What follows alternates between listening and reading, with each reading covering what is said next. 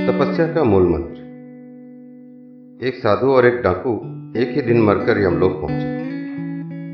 धर्मराज उनके कर्मों का लेखा जोखा खोलकर बैठे थे और उसके अनुसार उनकी गति का हिसाब करने लगे।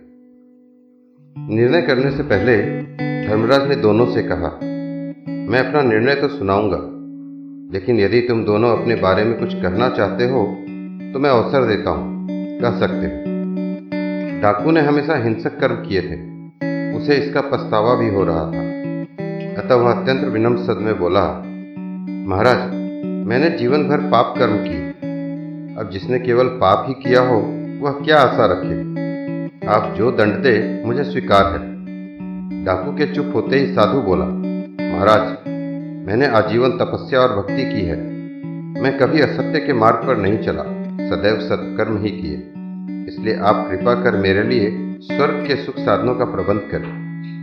धर्मराज ने दोनों की बात सुनी। फिर डाकू से कहा, तुम्हें दंड दिया जाता है कि तुम आज से इस साधु की सेवा करो।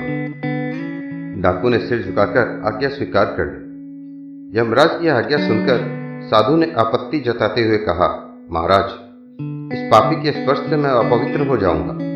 मेरी तपस्या तथा भक्ति का पुण्य निरर्थक हो जाएगा। यह मेरे पुण्य कर्मों का उचित सम्मान नहीं है।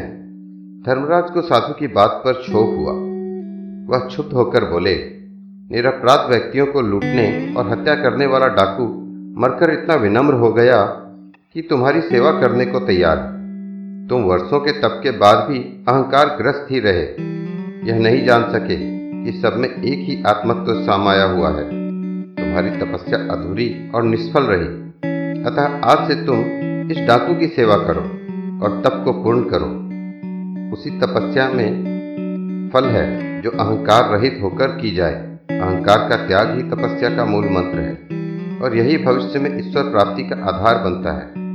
झूठे दिखावे तप नहीं है। ऐसे लोगों की गति वही होगी जो साधु की हुई। तो कहानी अच्छी लगे तो लाइक, शेयर एंड सब्सक्राइब कर दें। धन्यवाद।